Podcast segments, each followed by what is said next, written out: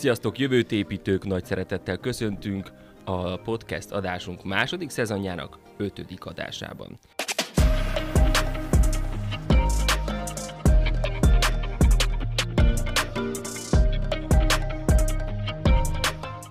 A mai vendégünk Kis Gergő, a Jövőt Építők Egyesület tagja.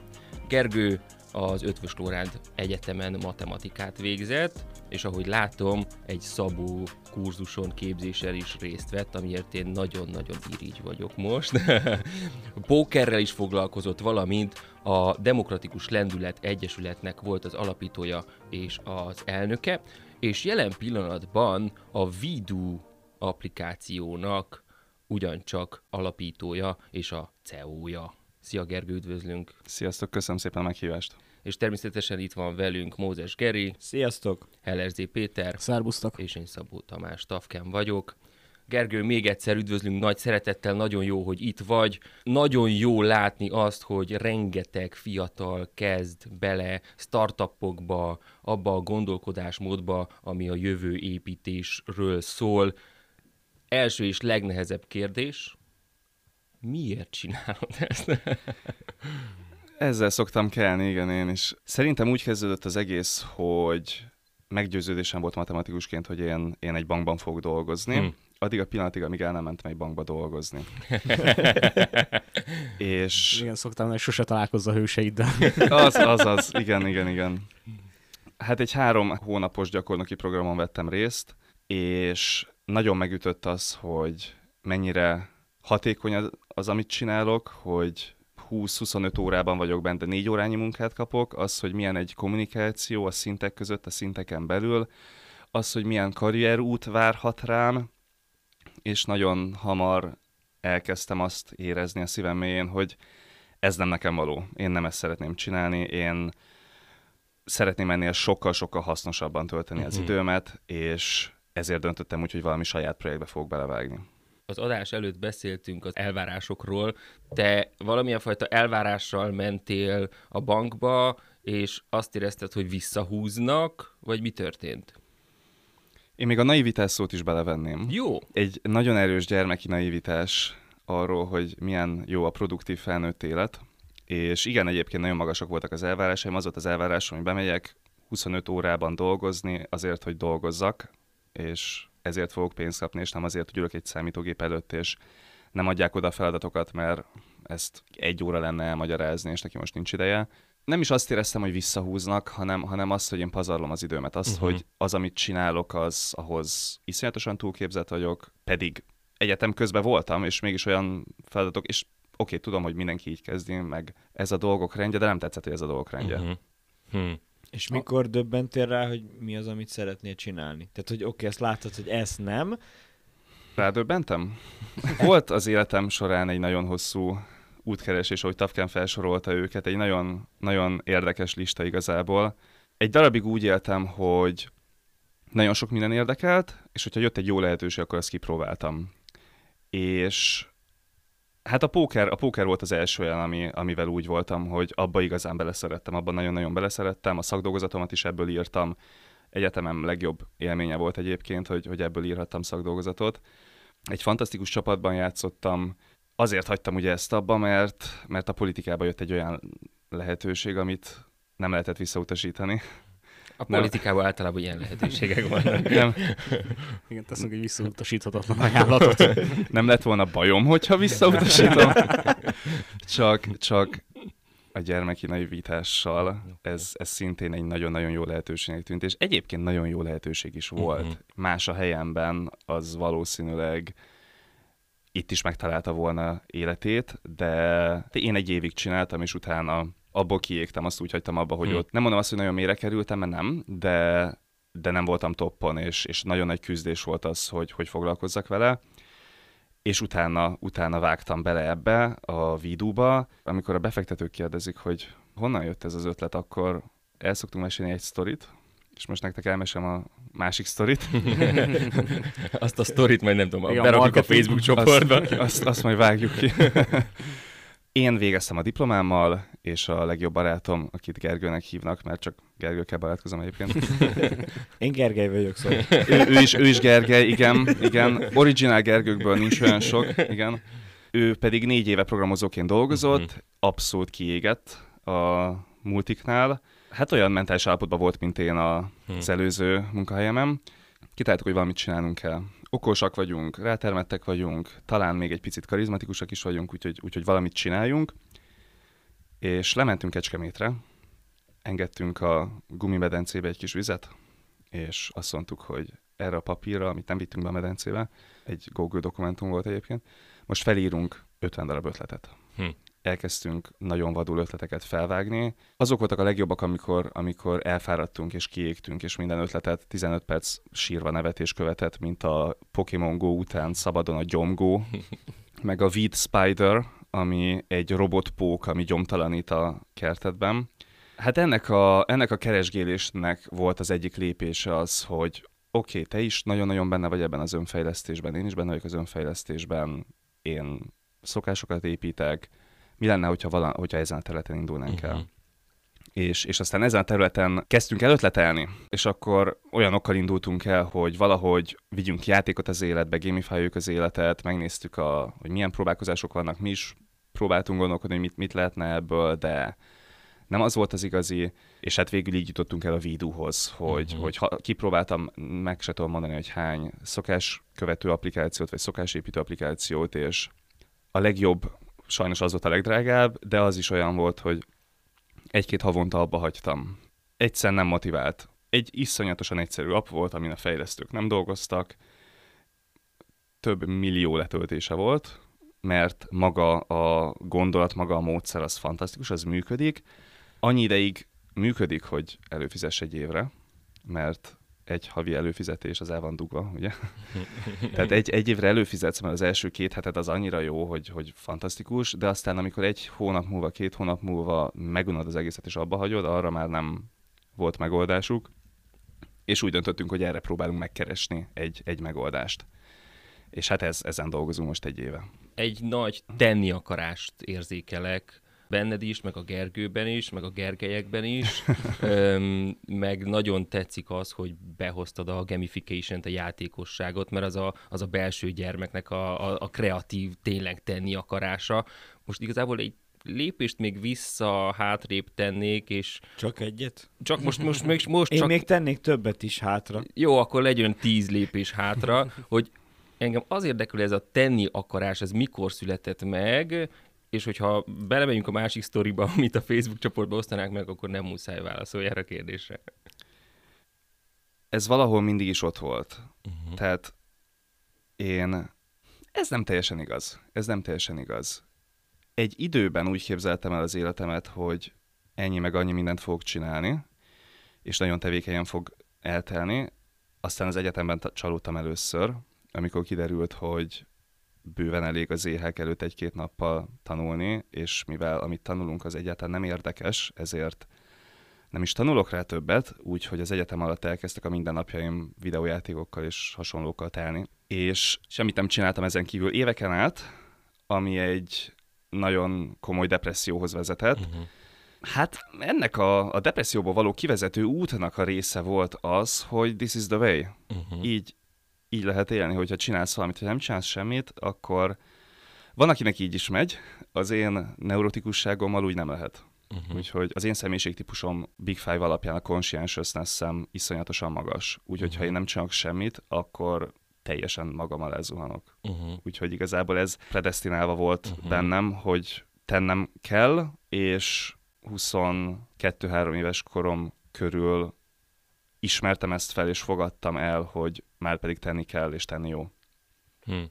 Igen, szerintem a proaktivitás amúgy emberiség szempontjából is egy fontos ö, dolog, mert ha megnézzük az evolúció, stb. stb. mindig a mozgás, a fejlődés, hát hogy ez bennünk van emberekben, hogy hogy proaktívan menni kell, tenni kell, csak valaki ezt nagyon ügyesen elnyomja. Valakinek kellene hozzá ilyen-olyan szerek, de amúgy ez így működik. Nekem még egy olyan kérdésem lenne, mert mondtad, hogy a póker mennyire szeretted, szakdogát írtál belőle, és stb. És aztán jött egy lehetőség, és mégis akkor ezek szerint a pókert elhagytad, és átlépte egy teljesen más Bármint olyan szinten, hogy a pókerben is azért van egy kis pszichológia, meg a politikában is lehet ö, pszichológia. Tehát, hogy A póker i- meg a politika ugyanaz. Rengeteg pénz De hogy van benne. De hogy ez engem úgy érdekelne, hogy amit ennyire szerettél, akkor mi volt az a döntési mechanizmus, hogy te azt mondtad, hogy oké, okay, de mégis itt hagyom, elhanyagolom, és belevágok egy teljesen új dologba. Hát, hogy nehezebb volt -e ezt lecserélni, mint amit mondjuk nem tetszett. Tehát, hogy a, váltottál a bankszektorról, mert nem tetszett, és mi a különbség a döntésben, amellett, hogy e- ez meg mondjuk szeretted, és mégis váltottál. borzalmasan nehéz, dönt, nem döntés, borzalmasan nehéz volt a folyamat ott hagyni. Még ma is hiányzik, tehát még, még ma is hiányzik, annyira, annyira szerettem. Azt mondtad, hogy a pókerben van pszichológia, régen volt, Uh-huh. ma már nem igazán van. Élőben, nem mondom azt, hogy élőben nincs, de ha lehető leghatékonyabban akarsz játszani, akkor nem figyelsz arra, mert a, a pszichológiádat tudod mahinálni. Vágok egy olyan arcot, amilyet szeretnél, és akkor meg oké, okay, de a játékodat azt nem tudsz úgy tenni, mint hogyha jó játékos lennél, hanem lesznek hibáid, és azokat a hibáidat, hogyha észreveszi a játékos, akkor ki fogja használni őket.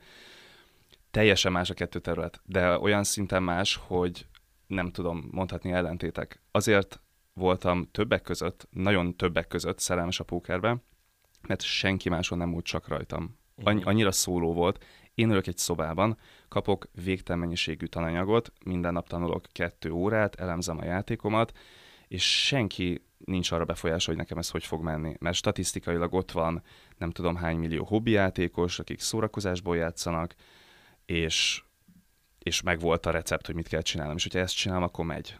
És a politika az ennek az ellenkezője. Ott annak, annak nem igazán van szóló része.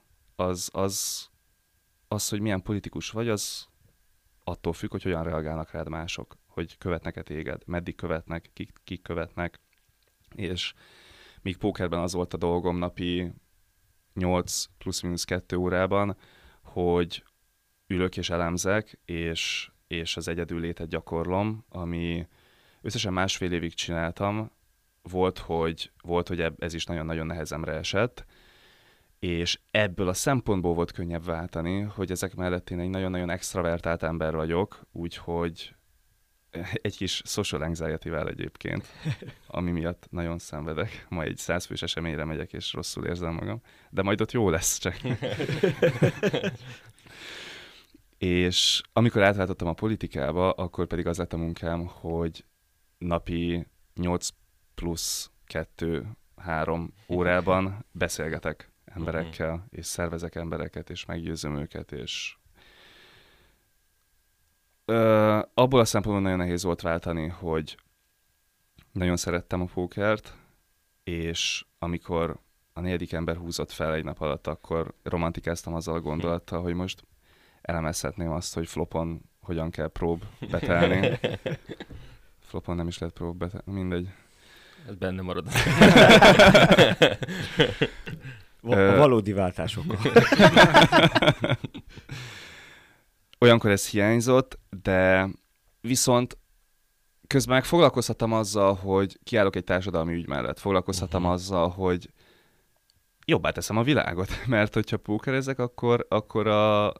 Nem mondom azt, hogy akkor nem lesz jobb a világ, mert kiteljesedek, és egy békés, boldog ember leszek, és attól, a saját attól, világodat teszed jobbá vele. és ezáltal, hogy a saját világomat jobbá teszem, hatok a külső világra is, egy fokkal könnyebb hatni a külső világra, hogyha közvetlenül hatsz a külső világra, úgyhogy ez a része viszont eszmetlenül tetszett. Az, hogy beszélgetem kellett emberekkel, és, és gondoltam, hogy elhallgatjuk majd, hogy melyik szervezetről volt szó, de kiderült, hogy ez egy baloldali, centralista baloldali szervezet, és amikor és amikor egy meglehetősen jobboldali szervezetnek a vezetőjével ültem le beszélgetni, és ő azt mondta, hogy ő nem gondolta volna, hogy egyszer a mi pártunk bármelyik tagjával ő beszélgetni fog, azt meg pláne nem, hogy ennyire jót. És amikor láttam azt, hogy beszélgetek emberekkel, és ők nyitottabbak lesznek, és főleg konzervatívabb emberekkel beszélgetek, és egyre nyitottabbak lesznek, és azt mondják, hogy hallod, azért a ti oldalatokat lehet normálisan is csinálni. Úgy látom. Nem, nem kell ezt feltétlenül hülyén csinálni, nem kell feltétlenül szélsőségesnek lenni, hanem van, van itt abban logika, amit ti csináltok és mondatok. És ez, ez nekem fantasztikus érzés volt, Hm. és az ilyenek miatt azt értem, azt éreztem, hogy minden nap megéri. mi volt a kommunikációval, mert hogy a pókerben nem nagyon kell kommunikálni senkivel, csak önmagaddal maximum, viszont a politikai résznél meg a kommunikációt nagyon erősen meg kell tanulni. Tehát honnan jött az a kommunikáció skillset, amitől te nagyon jól tudtad meggyőzni az embereket, motiváló lenni, mert hogy ugye egy politikai szervezet vezetőjének ennek mind kell lennie, míg a pókerbe csak egyedül ülsz, és nézed a screent. A pókerben is egy szervezetben voltam, ezért ott is volt rengeteg tag, edzők, céges pszichiáter, stb. Ott is rengeteg kommunikáció volt, de az biztos, hogy nem ott szereztem a skilljeimet.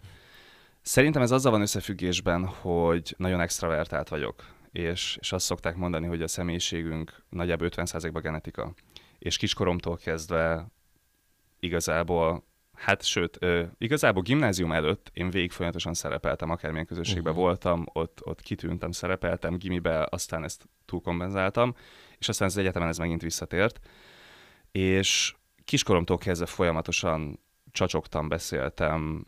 Én voltam a mozgatórugó, a, nem tudom, a fogócskában, a alsóban, és ez egy nagyon veszélyes sport. Bordám, és, és az ujjam is tart el fogócskázás közben mi egymás szívét törtük össze fogócskedés oh. közben. Olyan kiközösítések voltak, olyan gyermeki gonoszság, hogy nem azt mondom, hogy öröm volt nézni, hanem a másik, hogy sajnálta gondolok vissza, hogy, hogy milyenek voltunk. Szóval én azt mondanám, hogy, hogy egész életem során ez, ez alakult, de a leges legtöbbet egyébként pont ennél a pártnál itt a munka mhm. során fejlődött, főleg, hogy nagyon jó mentorációt kaptam a párt mhm. fejétől. A legtöbb kommunikációs képességemet én szerintem itt szedtem magamra, és aztán ezek nagyon-nagyon sokat segítenek a mostani projektben. Hm. Említetted azt, hogy jó volt kiállni valami mellett, és mikor a szokásformálós applikációkról beszéltél, azt mondtad, hogy nem találtad meg igazán azt az applikációt, amit szívesen használnál te is. Mi a szokás építésnek a problémája? Uh-huh. Mi mellett szeretnél te nagyon kiállni? Kezdem a másodikkal, mert az könnyebb. Oké. Okay. Nagyon-nagyon szeretek segíteni embereknek.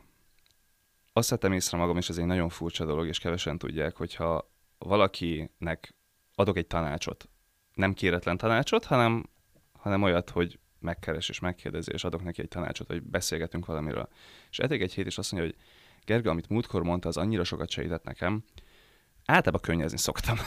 Múltkor konkrétan kinevetett az irodába egy lány, amikor, amikor azt mondta, hogy beszélgessünk már, mert olyan jókat szoktál elmondani. Ez, az ilyenektől én teljesen elolvadok. Úgyhogy nagyon-nagyon szeretek segíteni embereknek, és főként ez mozgat igazából. Ez összecsatlakozik azzal, hogy magamon rengeteget kellett segítenem életem során, és láttam, hogy ez hogy történt, láttam, hogy ez hogy ment végbe, és láttam, hogy mi lett volna, ha ezt nem teszem meg, szeretnék lehetőséget adni a lehető legtöbb embernek arra, hogy elkezdjenek egy önálló életet, és hogy ne ragadjanak be abba a világképbe, amit kaptak a szüleiktől, kaptak a környezettől, kaptak másoktól, akik megmondták, hogy hogyan kell működni az életnek, meg hogyan kell működnöd neked, meg hol van a helyed, hanem ebből kitörve egy önálló dolgot csinálhass, és rájöhess, hogy neked mi a potenciálod. És ne egy megkeseredett életed legyen, ahol 60 évesen azon gondolkodsz, hogy hol lett elcseszve azon kívül, hogy mindenhol, hanem bármikor vissza tudj úgy nézni, hogy wow, ez hm. igen.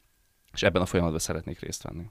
És az első kérdésed az volt, hogy hogy mi a szokásépítésnek a problémája, a amit problémája? az applikációkban, az eddig applikációkban nem találtál meg, és azt mondtad, hogy én csinálok egy saját applikációt, megcsináljuk a vidút. A Cambridge Dictionary szerint a szokás az egy olyan cselekmény, amit rendszeresen csinálsz, többnyire gondolkodás nélkül, többnyire tudat alatt, automatikusan. És rutinnak pedig az ilyen szokások összességét szoktuk hívni a szokásépítésben. Az, ez a definíció, ők mást írtak erre, de nem zárja ki a kettő egymást, inkább kiegészíti. A szokások kialakulásáról szeretnék egy picit beszélni, hogy hogyan alakulnak ezek ki, ami ugye összefügg azzal, hogy hogyan lehet ezeket kialakítani. Kettő nagyon-nagyon fontos dolgot le kell szögezni az elején. Az agyad nem szeret gondolkodni, de nagyon nem. És... Mégis minden túl gondolok, hát ez borzasztó. és nem szereti rosszul érezni magát, de nagyon nem. És ez igazából egy dolog, nem szereti rosszul érezni magát. A jó érzést azt szereti, a rosszat nem, És azért nem szeret gondolkodni, mert az piszok bonyolult. Megvannak az idegpályáid, amik kialakultak az agyadba, ahol végigmész, amikor gondolkozol. Például egy túlgondolás, az egy ilyen kialakult spirál, hogyha jön egy ilyen helyzet, akkor ezen a spirálon megyek végig. És ez annyival egyszerűbb, mint gondolkodni, és plusz szorongást kapni azért, hogy most találjak ki egy új dolgot, amiről fogalmam sincs, hogy inkább bevállalja az agyam azt, hogy kisebb szorongással jár túl gondolni, mint az a félelem, hogy megoldjak egy ilyen problémát. Akkor teljesen igaz az, hogy a, a gondolkodás az fáj, és sokan ezért kerülik ezt az egészet. Igen. Ez vicc, vicc nélkül igen. Hosszú távon persze annyival jobban fáj az, hogyha nem gondolkozol, hogy ezért vannak az néhányan, akik úgy döntenek, hogy a fene egye meg mégis gondolkodni fogok.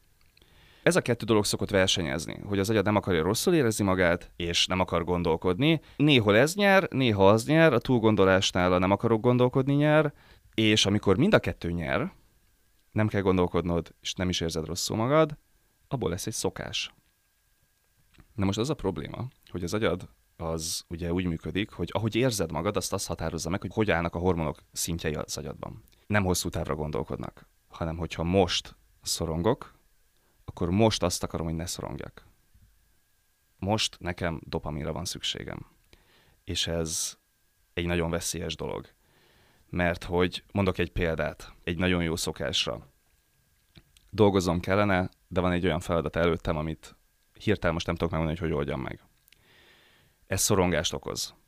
Ráadásul gondolkodnom kellene, hogy hogy oldjam meg, ami még több szorongást okoz, úgyhogy egy picit megnyitom az Instát. Ping, ping, ping, ping. Lájkok, dopamin. Ez a hangja a dopaminnak. Ez a hangja a dopaminnak. Nagyon-nagyon fontos tudni, hogy az Instagram használat az nem úgy okoz dopamint, hogy most 10 percet pihenek, és kapok annyi dopamint, hogy ez 10 percre jó. Annyi dopamint kapok, hogy a következő egy másodpercbe, vagy kevesebben jól érzem magam. És ebben a pillanatban tekerni kell egyet a következő képre. És megérkezett az új dopamin fröccs. Amíg csinálom ezt, addig kapok dopamin fröccsöket. Amíg tekerek, amíg lájkolok, amíg bármit csinálok, addig kapom a dopamin. Amint abba hagyom, annak vége van. Ebben nagyon könnyű beleragadni, Igen, és amikor Három órás tiktokozások. így néznek ki a három órás tiktokozások, és amikor ebből kijössz, akkor nagyon fontos kérdés, hogy akkor mi történik. Esetleg piszkos módon szégyelled magad, hogy most elcsesztél három órát, vagy nem szégyelled magad annyira nagyon, hogy elcsesztél három órát, viszont a munkát még mindig nem csináltad meg, úgyhogy az a szorongás visszajön, Sőt, erősödik.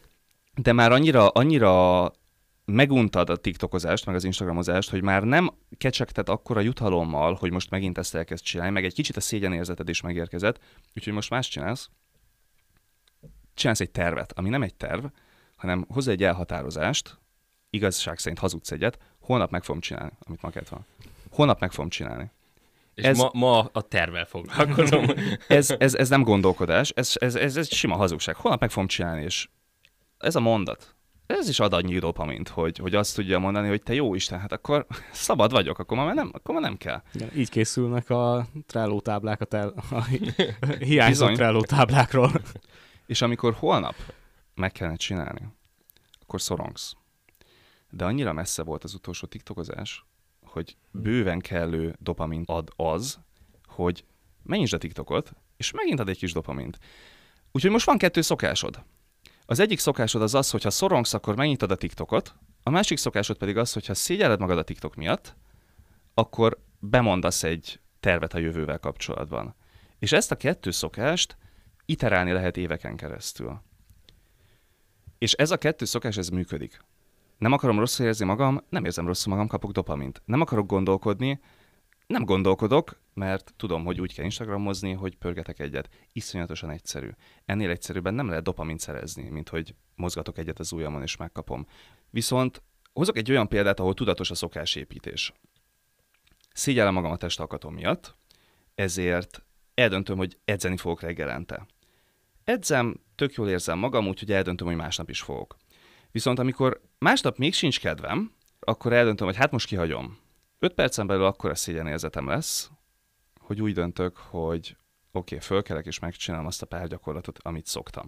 Isten igazából erről szól a szokásépítés. Elég rosszul érzed-e magad, vagy elég jól érzed-e magad, hogyha megcsinálsz valamit.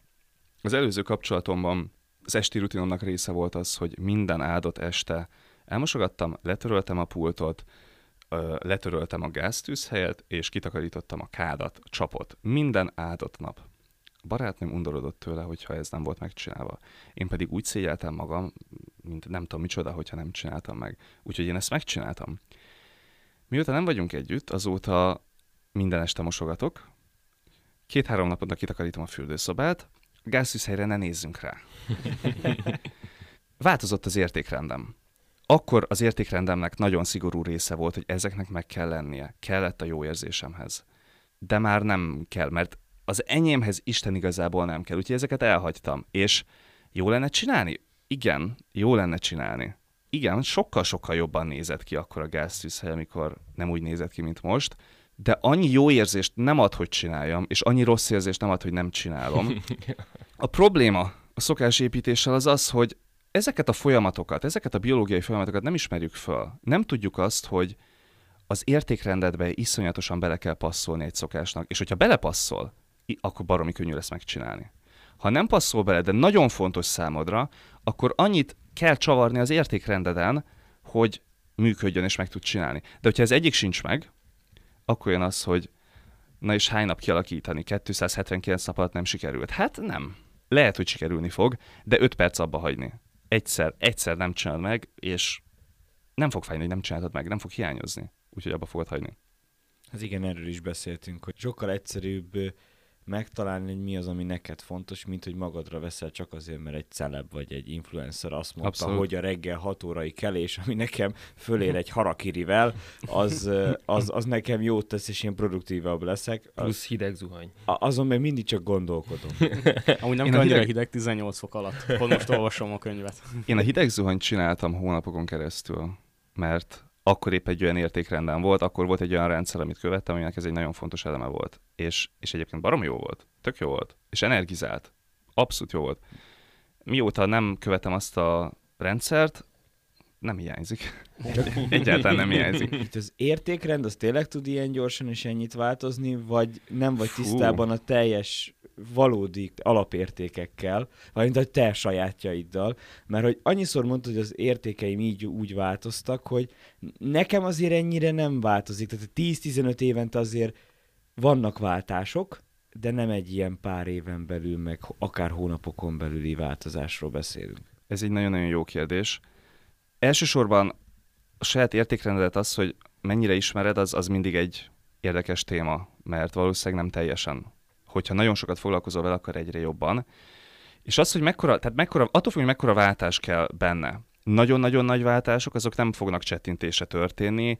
Itt most az értékrendet azt én nem csak abban az értelmében mondom, hogy az a három alap, nem tudom érték, ami alapján mész, hanem egy nagyon-nagyon részletes dolgot. Például az, hogy beleférre nekem az értékrendembe az, hogy nem edzek reggel. Megváltoztatni ezt könnyű-e? Van, akinek nem olyan nehéz, van, akinek nehéz, van, aki képtelen rá. Tehát ez megint a személyiségfüggő. Igen. Például reggeli edzéssel vagyok így. Nem fér bele az értékrendembe az, hogy ne edzek minden reggel. De úgy szenvedek. Uh-huh. Minden reggel eljátszom azt, hogy nem akarom csinálni. Aztán csinálom, abba akarom hagyni, de nem hagyom abba. Úgyhogy ilyenkor jönnek egyébként a trükkök, amiket szokásépítésnek szoktak hívni, és 16-lagos mhm. dolgok a sikerben, hogy jutalmazd magad, legyél tisztában a motiváció, stb. Amik, amiket még csak ezt se szokta a legtöbb szokásépítő se csinálni egyébként, de, de akkor jönnek ezek a trükkök, amiket picit segítenek, de spoiler, le kellene számolnom azzal a szorongásommal, amit az a megfelelési kényszer okoz, hogy tegnap azért egyet több fekvőtámaszt tudtam csinálni, mint ma. Most én tényleg nem tudok annyit sem megcsinálni, most én kudarcot vallok.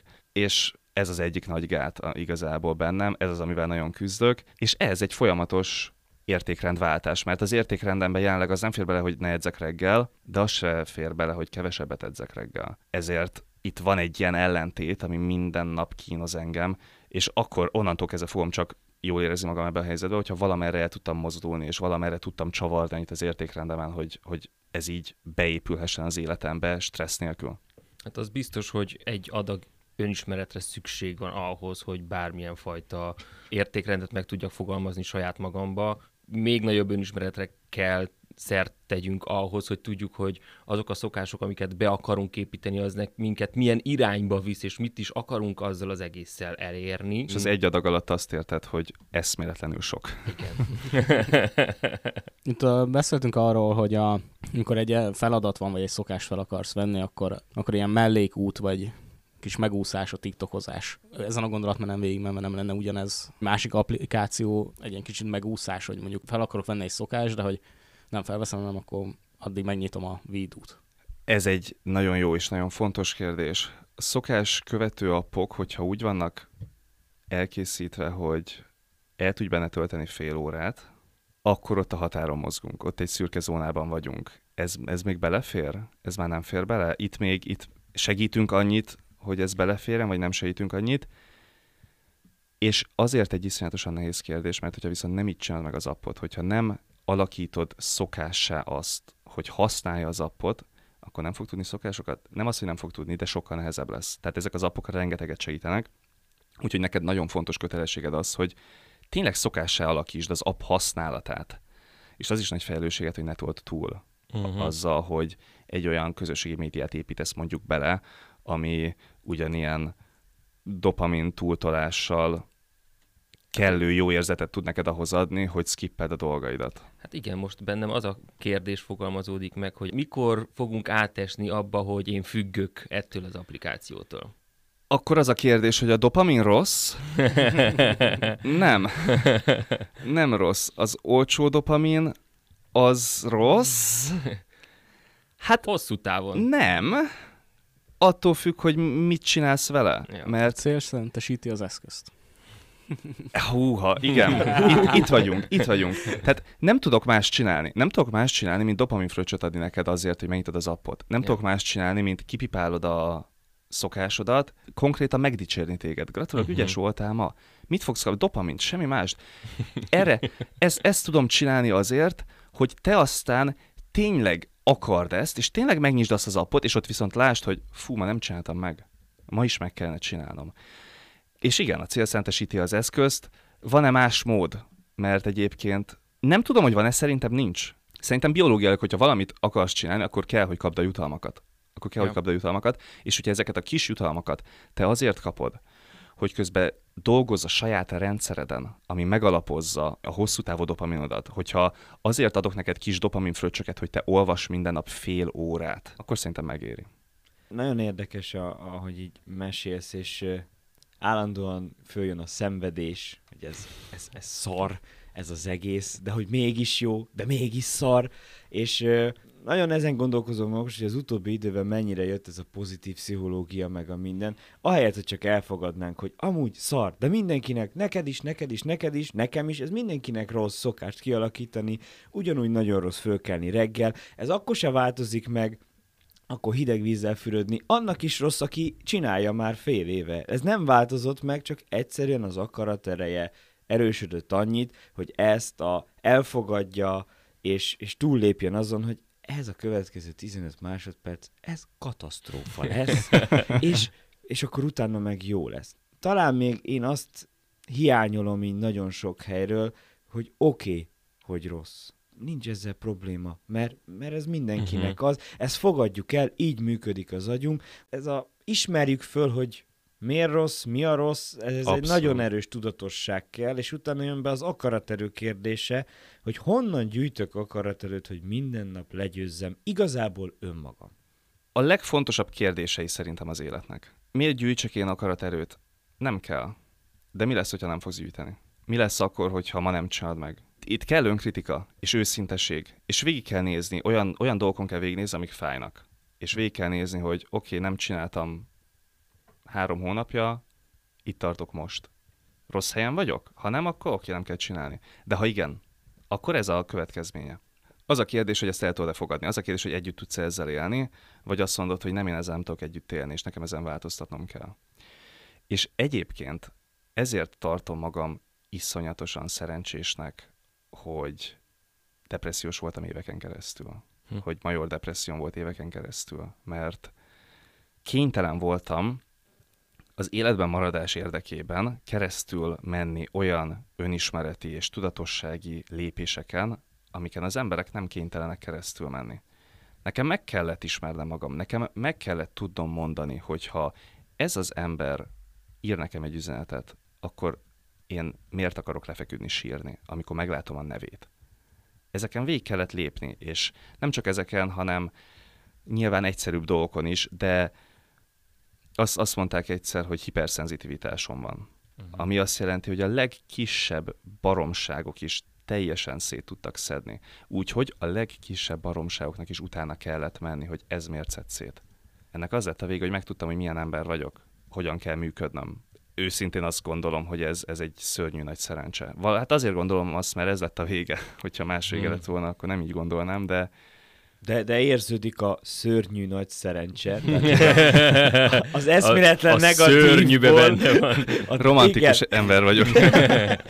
de, de hogy amúgy szerintem pont tényleg ez, ez adja vissza, ez a szörnyű nagy szerencse. Tehát ettől függetlenül elfogadtad, hogy ez azért igen. ez nem volt egy sétagalop és egy jó dolog, de ha már ott vagyunk, megtapasztaltuk, utána jártunk, és innentől kezdve, tehát ez már a mindset. Ez egyébként rengeteg ősi filozófiának is az alapja, hogy addig nem leszel szabad, amíg nem voltál rab. Addig nem fogod magad jól érezni, amíg nem tudod, hogy milyen rosszul. Uh-huh. Addig nem tetszik a szivárvány, amíg nem esett az eső. Ez a mai verziója.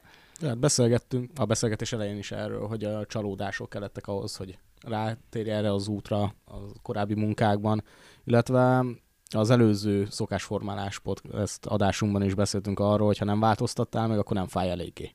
Így van a bankban dolgoztál, pókereztél, kipróbáltad magad politikában, és végül ezeken a rendszereken mind végigmentél, és most eljutottál oda, hogy egy saját rendszert elkezdtél építeni, és mindent megteszel annak érdekében, hogy más embereket támogassál, hogy ők is saját rendszert építsenek ki.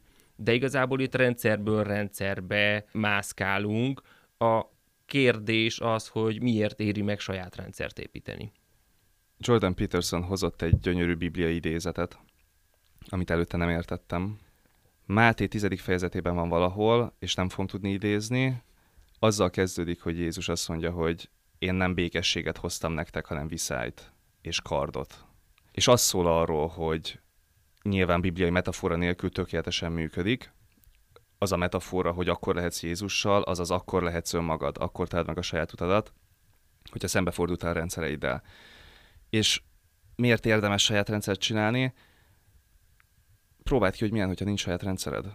És nézd meg, hogy jól érzed-e magad. És képzeld el magad 5 év múlva, 10 év múlva, hova fogsz így eljutni, próbálj meg reális lenni. Hm. Ez a nehéz része. Ez a nehéz része. A tapasztalataidat fel kell használnod, és lehet, hogy tetszeni fog, és úgy döntesz, hogy neked ez jó, és lehet, hogy azt mondod, hogy nem, nekem kell egy saját. Én nem tudnék más rendszerébe élni. Tehát, hogy én nem értem a kérdést. hát jó, itt most igazából az asztalnál négy vállalkozó van, és így könnyű. így, így könnyű arról beszélni, hogy miért éri megvállalkozni. Szép ez a vállalkozós díj, de. de mégis százszor nehezebb, mint az, hogy egy meglévő rendszerbe bemész, és akkor bemész reggel 8 vagy 9-re, kijössz 4-kor vagy 5-kor, elmész edzeni, bla bla bla bla. De miért csinálom mégis, hogyha százszor nehezebb? Hát gondolom itt jön be az értékrend, a személyiség, akár a, a hozott környezet, a pozitív vagy a negatív oldala. Vagy azért, mert vállalkozók voltak, vagy azért, mert nem. Tehát én például nálam azért, mert nem, de, de sok olyan embert ismerek, aki meg pont azért lett, mert, mert hogy az volt a környezete. Tehát, hogy Hát mert mindenki béna, aki ezt csinálja, és te csinálod legjobban. Ez egy de, fontos része. Ez, igen, de e- ettől lesz egy innovatív és egy jó környezet a, a világban. Simon Sinek a végtelen játékban ugye úgy mondja, hogy nem versenyezni kell, hanem ez a pozitív rivalizálás, vagy nem is tudom, hmm. milyen szót használ, hogy attól, mert még valaki másképp gondolja, és, és akár jobban csinálja azt, amit, amit te amúgy ugyanazon a, az iparágban, az nem kell, hogy baj legyen, hanem pont, hogy számot tőle. kell vedni, így van, számot kell venni, meg kell nézni, hogy a te rendszeredben az a jó, az ő rendszerében az a jó, és akkor fejlődik, és utána akkor pedig majd ő fog vissza, hó, hó, hó itt fejlődés van, Én akkor... Én azt hiszem összeraktam ez a nem legyőzni kell a másikat, hanem közösen menni előre. Kiírod amíg le nem hamarabb. tudod győzni. Én az elejébe kötnék bele abba, amit mondtál a kérdésednek, hogy miért csináljuk ezt, hogyha ez százszor nehezebb. Szerintem azért, mert nem az. Szerintem azért, mert ez a könnyebb. Az a része a százszor nehezebb, hogy ülök az irodában, és azt se tudom, hogy mit csináljak, vagy hogy mi hiányzik, és most nekem ezt ki kell találnom, és nekem utána kell mennem az embereknek, és ehelyett bemehettem volna kilencre valahova. És a hónap végén kezembe adtak volna 300 ezer forintot, hogyha olyan diplomád van, akkor a dupláját, és ehelyett nem kapni a hónap végén 300 ezer forintot, és ott ülni a földön, az, az nehezebb. De hogyha amabban a helyzetben lennél, és látnád, ahogy telik az idő, és látnád, hogy megint megkaptam a 300 ezer forintomat, következő hónapban is meg fogom kapni, a hitelre ez nem elég, házam nem lesz, nyaralni nem tudom, hogy elmegyek-e, Év, akkor Évente egyszer egy hétre. összességében szerintem ki fog jönni az, hogyha mindent figyelembe veszel, hogy azért csinálom ezt, mert ez a könnyebb. Mert a te értékrendedben Igen. ezeknek felel meg, és az lenne a nehezebb. Nem is tudom, ki mondta ezt a, az idézetet, ott van mellettem minden nap, hogy a nagy álmokat nem érdemes nem követni, mert az idő így is úgy is eltelik. Ha követed, ha nem követed. Ez nagyon tetszik. Ez egy nagyon szép lekerekítő gondolat, de még mielőtt a végéhez érünk, Vidúval kapcsolatosan az emberek hol találnak róla információt, két-három mondatban, szerinted miért más a Vidú, mint az összes többi szokás? Egy perces pitch. Start now! Ez most nem egy egyperces pitch lesz. Az, hogy a Vidu miben más, más hozzáállással próbálunk menni. Próbálunk ráfókuszálni az önállósodó fiatalokra, akik a szüleik rendszeréből szeretnének kitörni, és nem tudják, hogy hogyan kell sajátot csinálni, illetve azt, hogy hogy kell felporszívózni mondjuk. És, és ezen a vonalon akarunk menni. Hogy állunk most? A validálás és a tesztfázis leges-leges legelején. Van egy weboldalunk, a viduhabits.com, kevés aktuális információ van rajta, de fel lehet iratkozni ott egy levelező listára. Nem fogok sok e-mailt küldeni, de amikor vannak fontos dolgok, akkor küldünk e-mailt, és most tartunk ott, hogy a napokban remélhetőleg el tudjuk kezdeni a mostani verziónk első tesztjét, ahol arról lesz szó, hogy csupán az olvasás szokást próbálunk segíteni, beépíteni az életedbe. Tehát, hogy elindul egy olvasásos challenge. Ez a mi számunkra challenge, hogy, Aha. hogy tudunk-e neked olyan dolgokat mondani, és mutatni, és megkérni, hogy csinálj meg, ami miatt te ezt tényleg meg fogod csinálni. És itt nem az van bennem, hogy, hogy elvárom tőlük, hogy na akkor srácok, olvassatok 30 napig, ezért meg azért, hanem, hanem magam felé van a challenge, hogy tudtam-e olyat nyújtani, ami miatt végig fogják csinálni. És hogyha nem, akkor meg, tehát az, itt az a célja a tesznek, hogy nem az a cél, hogy ezt megcsinálják, mert nem fogják, hanem az, hogy lássuk, hogy hol bukott el, és akkor azon kell egyet csavarni. Startup élet egy percben. és ezt fogjuk csinálni a következő fél évben. Ez, ez nagyon tetszik, ez a menni előre és várni, hogy mikor bukhatok el végre, hogy tanulhassak belőle. Tehát, és ez egy tök jó mindset, ez nagyon tetszik. Mert így kell fejlődni. Hát akkor kedves jövőtépítő podcast hallgatók, bátorítunk titeket, hogy tegyétek meg az első lépést az önismeret felé, tárjátok fel az értékrendeiteket, nézzétek meg, hogy milyen irányba szeretnétek menni, és aztán nézzétek meg, hogy miért éri meg nektek, neked az, hogy végig menjetek ezeken a nehéz folyamatokon. Ezek a nehéz folyamatok velünk vannak, ha akarjuk. Ha nem, a kérdés az, hogy hagyjuk, hogy az apró kicsi dopamin löketek irányítsák az életünket, vagy a kezünkbe vesszük az irányítást, és azt mondjuk, hogy igenis most ezt a félórás olvasást, vagy a félórás egyzést, vagy a három másodperces hidegzuhanyt, azt bevállalom azért, hogy a következő egy évem, két évem, tíz évem, ötven évem az egy kicsit jobb legyen, értékesebb legyen. Köszönöm nagyon szépen, Gergő, hogy itt voltál. Nagyon Nagyon jó volt veled dumálni. Köszönjük szépen a történeteket.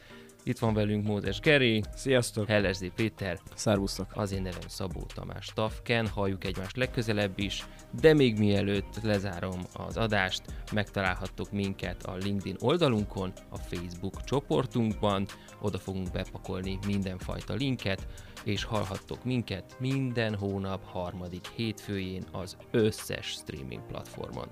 Sziasztok!